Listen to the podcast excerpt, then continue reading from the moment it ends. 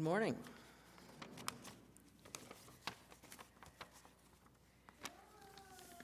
The scripture I'll be reading this morning is Mark 9, verses 2 through 9. Um, and I'll be reading from the New Revised Standard Version, updated edition. And I believe that's the same version that's in the pews. No, it's not. Sorry. so this might be a little different from yours or the one there. um, this is Pastor Chris's version. As you look for that, remember that in the chapter just preceding this was when Peter suddenly, when Jesus asked, Who do you say I am? And Peter said, You are the Lord. And some other things went on, and then we come to Mark 9, verse 2.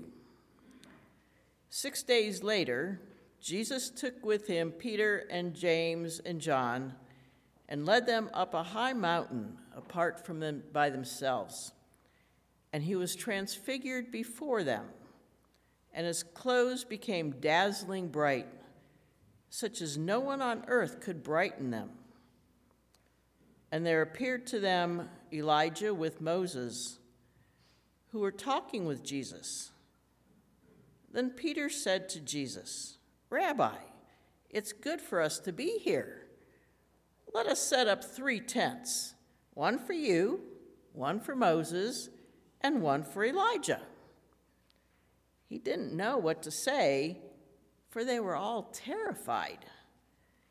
Then a cloud overshadowed them, and from the cloud there came a voice This is my Son, the Beloved. Listen to him. Suddenly, when they looked around, they saw no one with them anymore, but only Jesus. As they came down the mountain, he ordered them to tell no one about what they had seen until after the Son of Man had risen from the dead. This is the word of the Lord.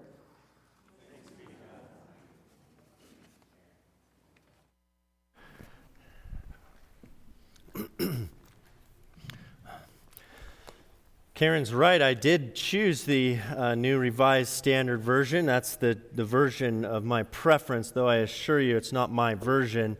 We'd all be in big trouble if we were using my version of the Bible. Um, you know, there's a really good committee uh, that put this together. You know, we've been in the Gospel of Mark um, the last couple of weeks, and um, reading the Gospel of Mark is kind of like getting on a speed train to your destination. It just moves so fast, it's terse. Um, the word immediately is used like 37 times. Immediately, Jesus is moving on to this town. Immediately, the disciples are now going here. Immediately, and the whole thing is just this beeline of a train towards the cross, which is where Jesus is headed. There's no time to stop and uh, ponder the lilies except when we get to our passage for today in Mark chapter 9. The reading slows down to uh, an elaborate pause the train has stopped at a station and it's time to get out, to stretch your legs, to look up at the sky, to listen to the birds for a moment. It's one of my favorite stories in the gospel, not because it's so easy to interpret, but because it's quite easy for me to imagine myself in the scene. In fact, I think that the story defies interpretation, even though scores of interpreters continue to try. There are hundreds, if not thousands, of commentaries on this text. It's the otherworldly, otherworldly story of God and God's beloved, of this mystical encounter but not only between God and God's beloved, also between those who are at the center of the story and then those who watch. And so those who are at the center of the story are Moses, Jesus, and Elijah, and those who watch are Peter, James, and John. And then, of course, there's all of us watching all of them. And as we watch them, we've been trained, most of us in Protestant Reformed circles, we've been trained to think that our job is to figure out what the story means, to decode it. Where did we get this idea, by the way? That the point of reading a sacred text is to solve an interpretive puzzle. To me, it seems to dominate the way that many of us read the Bible. Give us a passage of Scripture, we put on our thinking caps, we do our best to look through the symbols, deciphering these things, reading between the lines, and then coming up with an encoded message that either Jesus or Mark or God wanted for us to find somewhere hidden in the passage, kind of like a game of hide and seek. It's almost as though the story, is, the story itself is like a suitcase that carries the concealed meaning inside of it. If you can discern the content of the story, then you don't have to go rummaging around uh, the suitcase every time it comes up. Whenever you want, you can just take it out and neatly fold it and put it in your drawer and take it out next time you need it.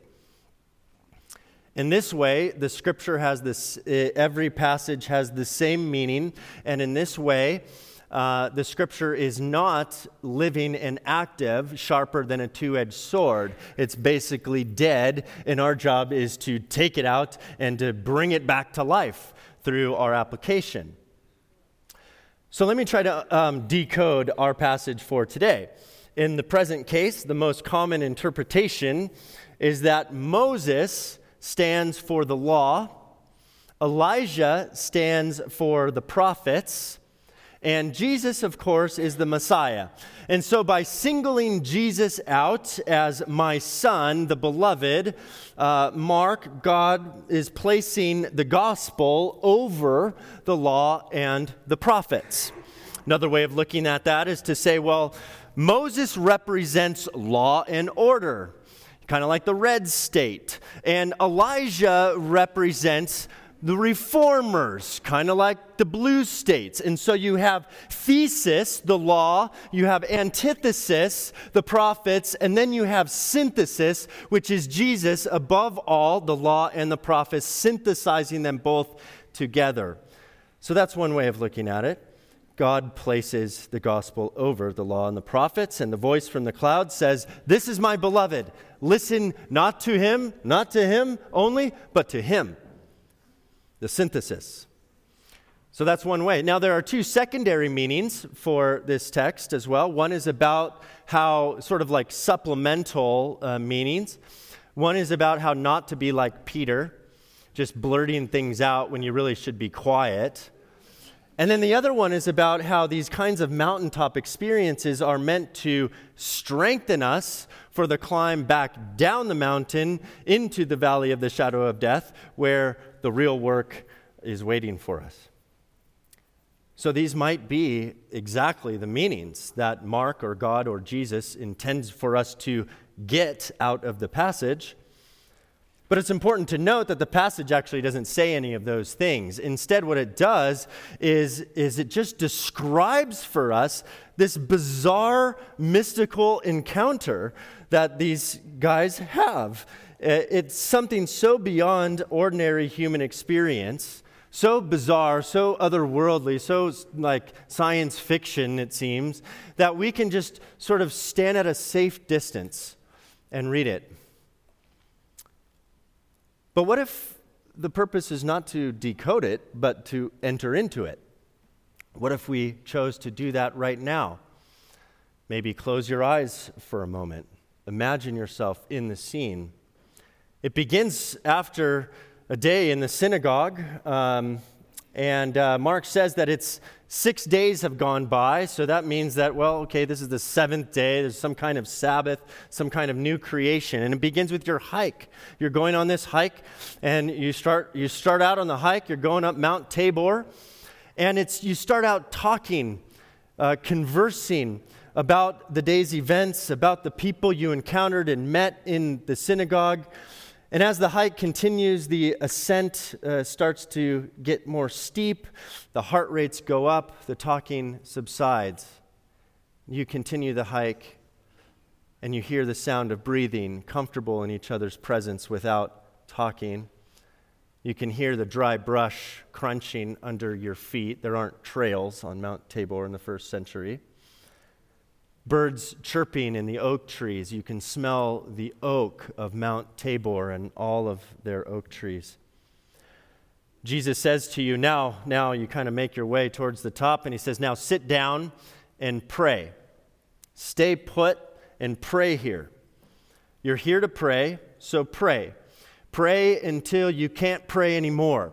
Pray until your eyeballs are about to pop out. Pray late into the night and into the morning. Pray until you can see the stars and the moon. And so you do.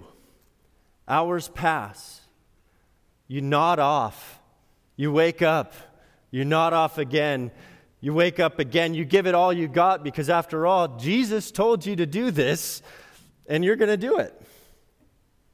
The dark of night finally comes and there he is. Someone you thought you knew really well, like a teacher, a mentor, a guide, all of a sudden more, seeming to be more than human. He's shining brightly, pulsing with light, spilling light everywhere. His face like a flame, his clothes dazzling white. And then, if that weren't enough, two other people are all of a sudden there with him. Who are they? Oh, it's Moses and Elijah, our nation's great heroes. Dead men come back to life. God's own glory lighting up the night. Uh, has it been five seconds or five hours? Now they're leaving. Now Peter's saying something. Tents. We need tents. Are we on Mount Sinai? We weren't on Mount Sinai before. Are we suddenly on Mount Sinai? Why is he asking for tents? Now there's a cloud that's coming in so fast. It's way more than weather. All I can smell is electricity and lightning. Peter is caught mid sentence, and everything is suddenly covered in fog. Now you can't even see your hand in front of your face. You can't see the three people. You can't see your friends. It just smells like lightning. And then you hear a loud voice coming from this fog and a rush of adrenaline floods your veins. Fear so fast and so primitive, you're shaking like a dog. What's the voice saying? Not, listen to me, but listen to him. And you're thinking, what? He's not saying anything.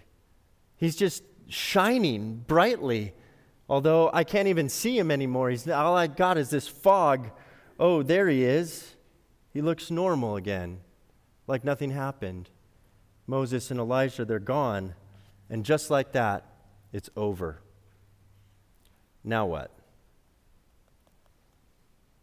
If you have ever had um, an experience anywhere remotely as strange as this, then you will know why Peter, James, and John were relieved when Jesus told them not to tell anybody about it.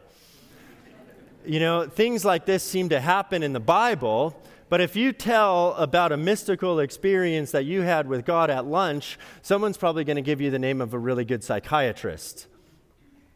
If you have to say anything, you know, you should probably just stick with the commentaries. Just say the thing about Jesus surpassing the law and the prophets, poke a little fun at Peter, and bury the rest. Take yourself off the hook. Maybe it was God. Or maybe it was last night's Indian food. Maybe you've had an encounter with God that you feel shy talking about. A time or a season or a moment that you were so aware of God's presence and action in your life. Might not have been so visceral, but something that set your life on a different course and changed the way you thought about something, changed your value system gave you new work to do. You know, every year our youth hosts an incarnation narrative night during Advent. And they, Jared invites uh, several members of our congregation to share with our youth stories of genuine awareness of God's presence and action in their life. When God showed up and something happened and something changed and life wasn't the same anymore. It's a highlight every year. I've had two of what I would claim as mystical experiences that I hold very dearly in my memory. The first was when I was 16 years old, and I was uh, in a, a, season of very intense, difficult, um, uh, life threatening depression. And, uh, and I was alone, awake all night long, and crying out to God. in that moment, I became very much aware of the comfort and presence of the Holy Spirit who affirmed me, who said, I love you and I affirm you. The next one happened when I was 24 and I was going through chemotherapy. I had a dream uh, one day, and in this dream, I became very much aware of Jesus' leadership in my life. Nobody can take those two stories away from me. They have, they have shaped me. The first one happened when I was supposed to be asleep, but I was awake in the middle of the night, and God gave me a vision for the rest of my life that I'm still following. The second one happened when I was supposed to be awake, but I was asleep after chemotherapy, and that gave me, God gave me a vision for the rest of my ministry, which I'm still following today. A few weeks ago, Devin and I were in Kanab, spending a few days in contemplation and uh, prayer and in hiking. It was really great. Uh, aside from the day that it snowed, it was 45 degrees during the day, which was nice hiking weather. And one day we, we went on a hike called the Bunting Trail, which is on the western edge of Kanab. And, uh, and it goes up to the mesa of one of the Red Rock buttes. Is that what you call it? A red butte right there. And you get out, you hike up about 1,500 feet, no big deal, um, to the mesa. And as we began this hike, we found ourselves, as we were ascending, we found ourselves um, caught in a very, very thick fog or cloud. I don't know what the difference is if you're in the middle of it between a fog and cloud. Um, and, uh, and it was, it was fascinating because as we got to the top of it, we were visited by a white rainbow.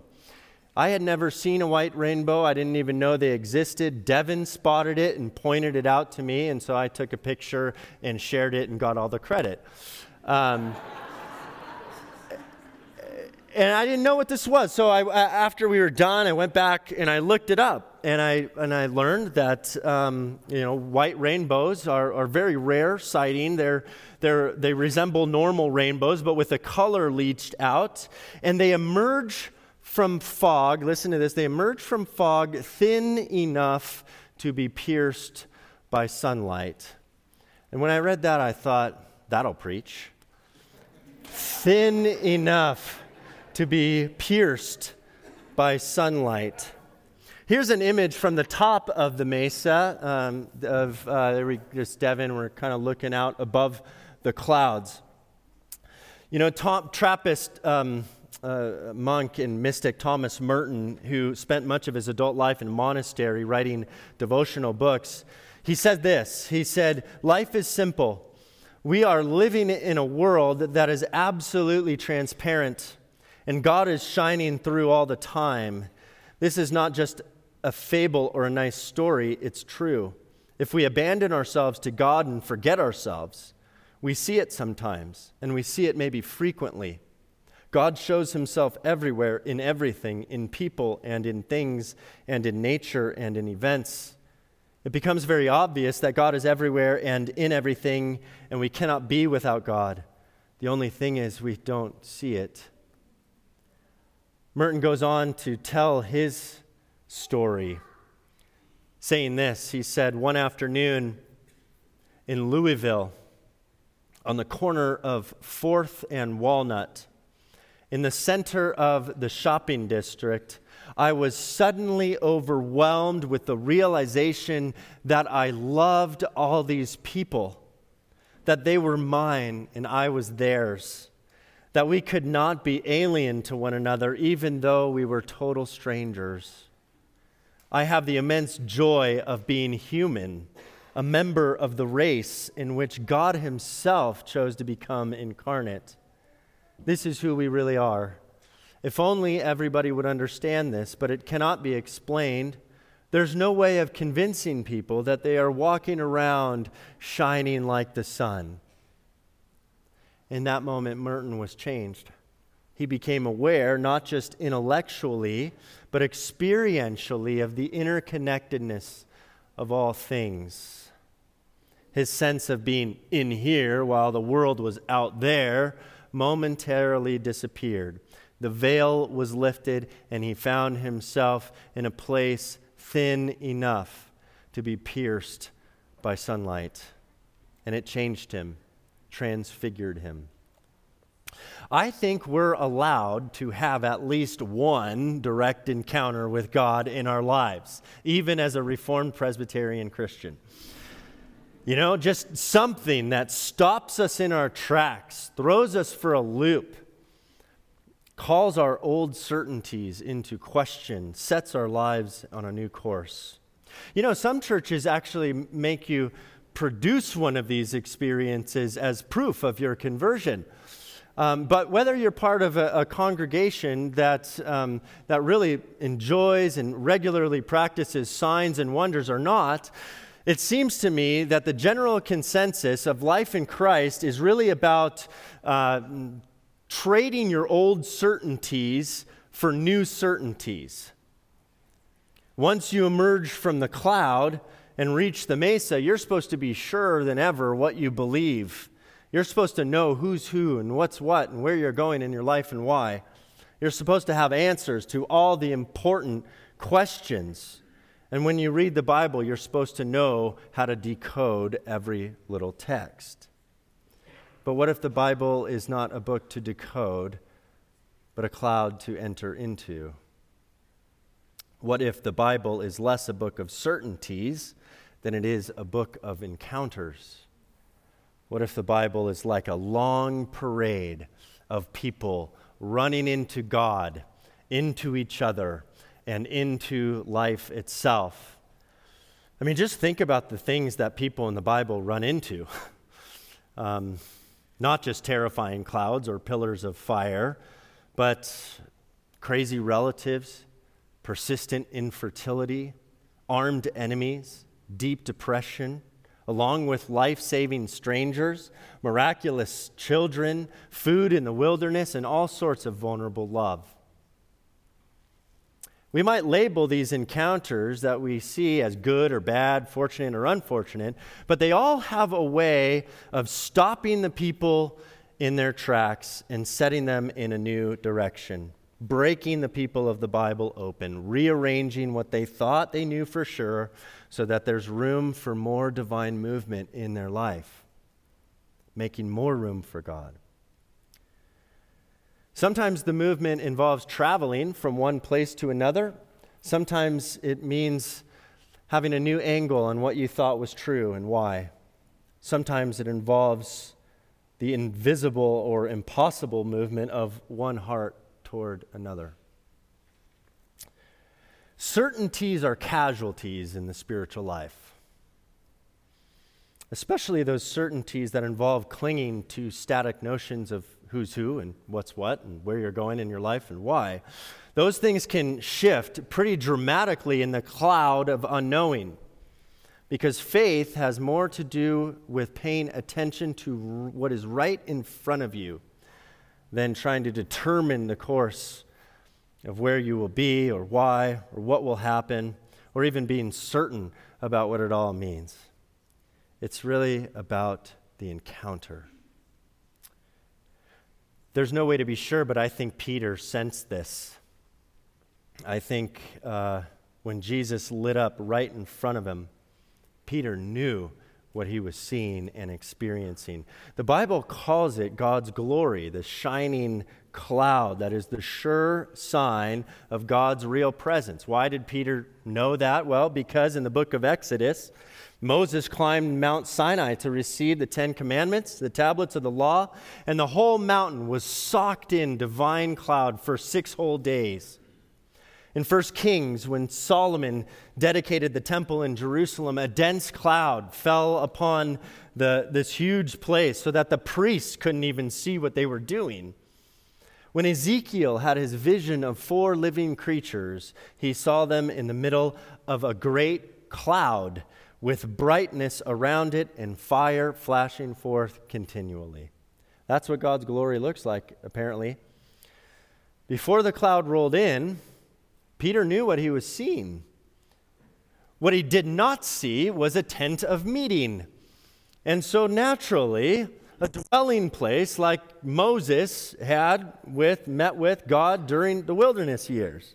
And so, naturally, Peter offered to set one up one for you, Jesus, one for Moses, one for Elijah. Lord, if you wish, we'll make these for you.